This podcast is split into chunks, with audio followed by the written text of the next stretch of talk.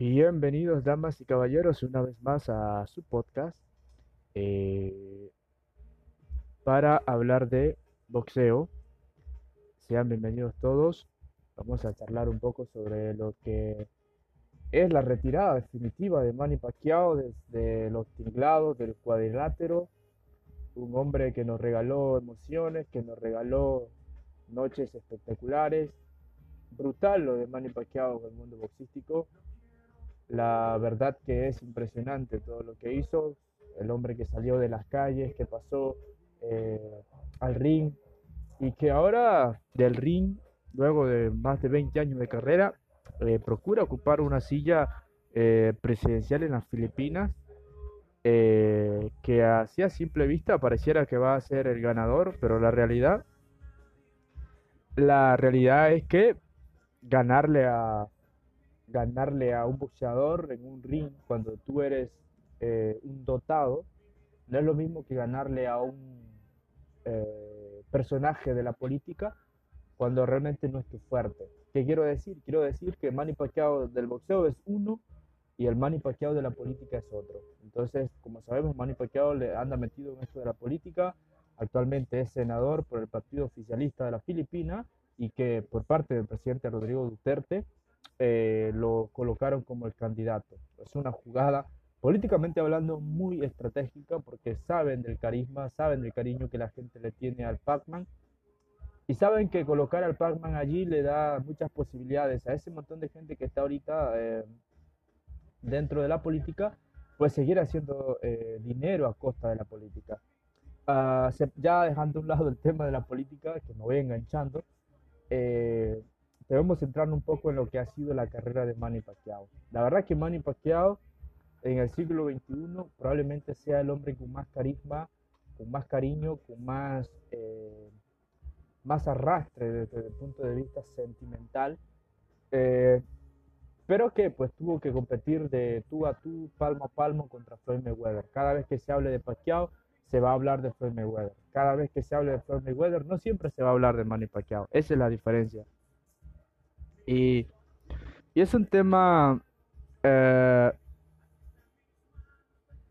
es un tema muy particular, cómo, cómo, la gente lo ve, cómo la gente ve el boxeo, cómo la gente, eh, eh, cómo la gente busca relacionar a un peleador con el otro.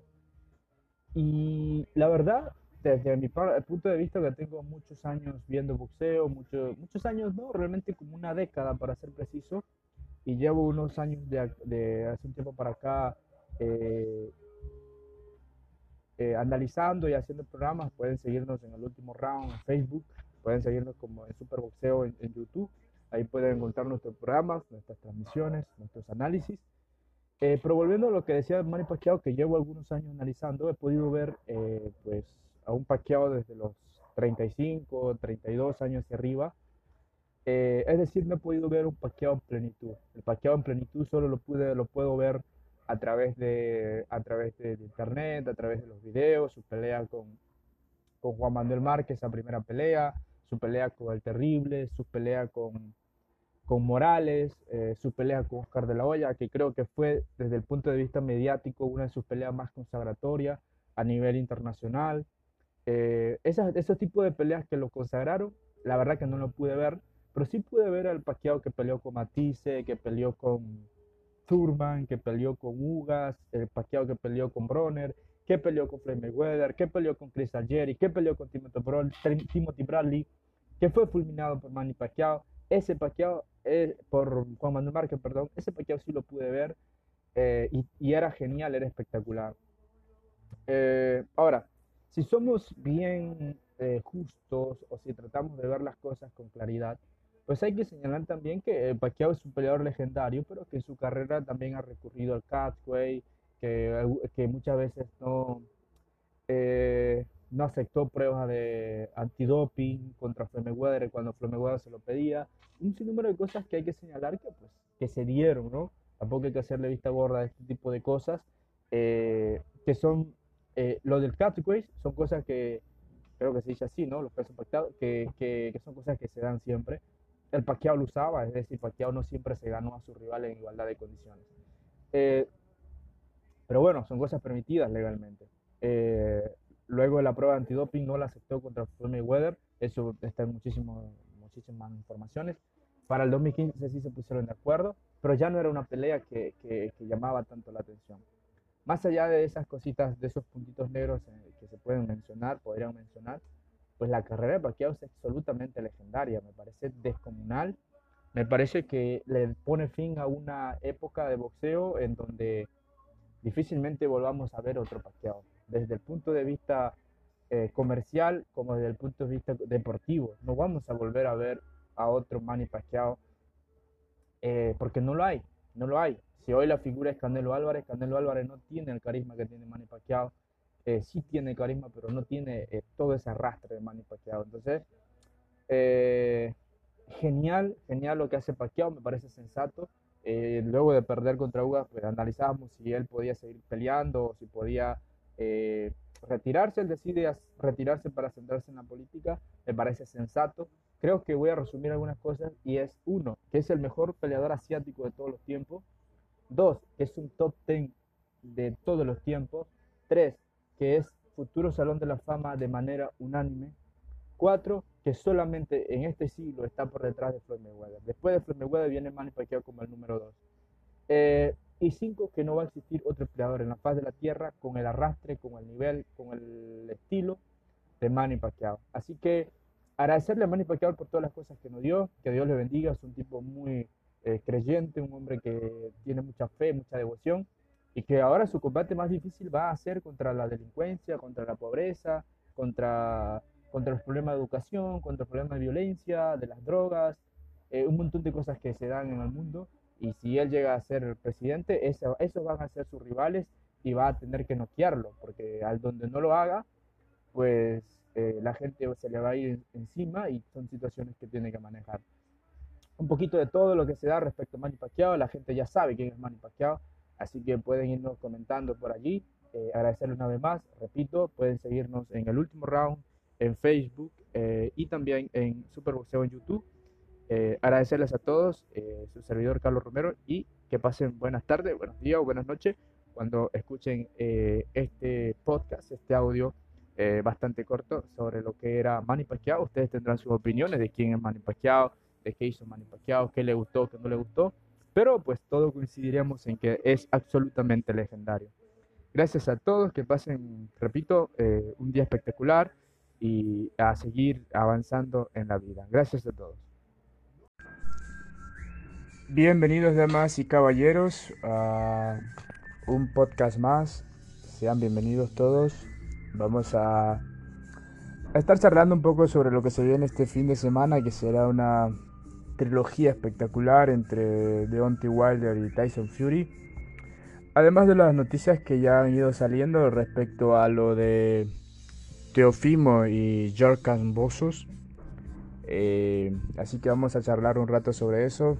Eh, espero sus comentarios, sus opiniones al respecto. Y que puedan compartir, que puedan disfrutar un poco esta, estos minutos. Tenemos tenemos eh, la noticia que surgió ayer. Eddie Hearn, el promotor encargado de Matchroom Boxing, que fue el segundo en en el tema de, las, de la subasta, en ofrecer dinero, luego que la FIP eh, sacara de, camino a, Thriller por incumplimiento, por irregularidades. Eh, creo que el aspecto legal fue que quisieron mover la pelea de fecha sin la autorización de George Cambosos y, al no tener la autorización de George Cambosos, pues la FIP consideró esa irregularidad como necesaria para, para sacarlo del camino y eso lo hace perder los 1.2 millones que tenían de depósito. Y que esos 1.2 millones em, irán del lado de, del 65% para para Teofimo, es el campeón, y el otro resto para Cambos. Así que es interesante lo que, lo que se va dando. Eh, creo que la suma de, de Matchroom fue de 3 puntos y algo de millones que no son los 6 millones que, que previamente Thriller había, había, había subastado, pero es una cantidad considerable. Creo que Camboso nunca ha ganado tanto dinero, eh, o al menos esa cantidad. Teofimo creo que tampoco. Los más cercanos que estuvo fueron eh, unos millones, unos punto y algo millones con su pelea con Basilo Machenko y porque Lomachenko accedió a darle de su bolsa. Entonces, la verdad que eh, es interesante esperar, eh, creo, Matrum, eh, Eddie Herr, perdón, dice que la pelea será transmitida por Dazón, que estará anunciando fechas, que estará anunciando la sede, pero que el combate bajo su mando, pues, lo estará programando, así que esperemos la verdad, primero Dios que se dé este combate, porque es un combate que todo el mundo quiere que se dé es un combate que ya tiene, ha tenido muchas trabas, ya Teofimo va para un año sin pelear y, no es sano para él estar tanto tiempo sin pelear y con tantas cosas en la cabeza que, no puede manejar. La verdad que esperemos que se dé este combate. Eh, otra noticia que surgió fue la unificación, o no, no unificación, pero sí el combate entre eh, Gervonta Davis y Rolando Romero. Creo que es una gran noticia. Eh, la AMB en busca de ir reduciendo campeones, e ir reduciendo peleadores, programa este combate. Un combate que, que pone a dos hombres del, Mayweather Team a pelear y que eh, a priori va a ser un combatazo que va a llamar mucho la atención porque Rolando Romero a pesar de, pues, de sus defectos y virtudes eh, es atractivo mm, en cuanto a mercadotecnia y, sabe cómo manejarse. Y Yerbonta, pues la gente ya conoce a Yerbonta, entonces va a ser una pelea atractiva, va a ser una pelea en donde Yerbonta va a estar en el mismo terreno que ha estado siempre, peleando contra alguien mucho más grande, mucho más alto y con una pegada, la verdad que muy, muy, muy respetada. Así que interesante para el 5 de septiembre desde el Staples Center de Los Ángeles, California. Así que esperemos que que se dé ese combate también, que, se preparen al 100% porque va a ser explosivo por donde usted vea ese combate. Ahora sí, dada esta noticia, vamos a lo que a lo que prosigue, que es el combate de Tyson Fury y Deontay Wilder. Es muy interesante este combate, muy interesante esta pelea. Eh, la gente eh, hace un tiempo atrás, como diría Gustavo Cerati, uh, veía a Fury muy, muy, superior a, a, Wilder. De hecho, lo desplumó totalmente en el segundo combate. Pero creo que ahora las circunstancias son un poco diferentes. El manejo que han tenido también es un poco diferente. Entonces, eh, no creo que deba tomarse a la ligera. No creo que deba decir es superior, le va a pasar por encima. Creo que hay que tomársela con prudencia. Creo que hay que tomársela como con prudencia, con prudencia, perdón, como les decía, y analizar un poco fríamente. Creo que aquí hay factores abstractos que van a pesar mucho sobre, sobre este, esta pelea. Y cuando digo factores abstractos me refiero a aspectos ya más psicológicos, mentales, situaciones que no vemos en el día a día y que va diferente a lo que, lo que se aprecia en el ring, como la pegada, como los movimientos. Creo que no se va a definir tanto por la habilidad boxística, sino se va a definir eh, mucho por el lado de la, del enfoque, de la concentración, del aspecto mental va a pesar mucho en este combate. Eh, yo la verdad, puedo estar equivocado, pero creo que eh, Y la verdad, a Fury, como decía, no, no, no, lo veo tan enfocado en esta ocasión, lo veo un poco, eh, un poco sobrado. Y, y, no le conviene. Creo que si él le pasó por encima a Wilder en, la segunda pelea, fue precisamente porque estaba bien preparado y estaba bien concentrado. En esta ocasión me parece que lo he visto un poco alejado de la realidad. Él cree que con poco le puede ganar a, a Wilder y, creo que en ese sentido es diferente. Creo que el que sí le puede ganar con muy poco a Fury es Wilder porque tiene una pegada y a donde mete esa mano va a terminar el combate. Creo que Fury debe estar concentrado en los dos asaltos Y aunque su equipo dice que va a noquear a Wilder y obviamente tiene el poder para hacerlo, ya lo hizo, son situaciones y aspectos diferentes. Yo la verdad me inclino por Wilder por nocaut. Me parece que va a ser un gran combate donde va a haber mucha tensión, donde va a haber mucho nerviosismo. Pero sí creo que, que Wilder va a encontrar esa mano que tanto ha buscado. Del lado de Wilder, reconocer el hecho de que siempre ha estado preparado, de que siempre ha estado enfocado. Eh, desde que desde que sabía de la trilogía se ha estado preparando.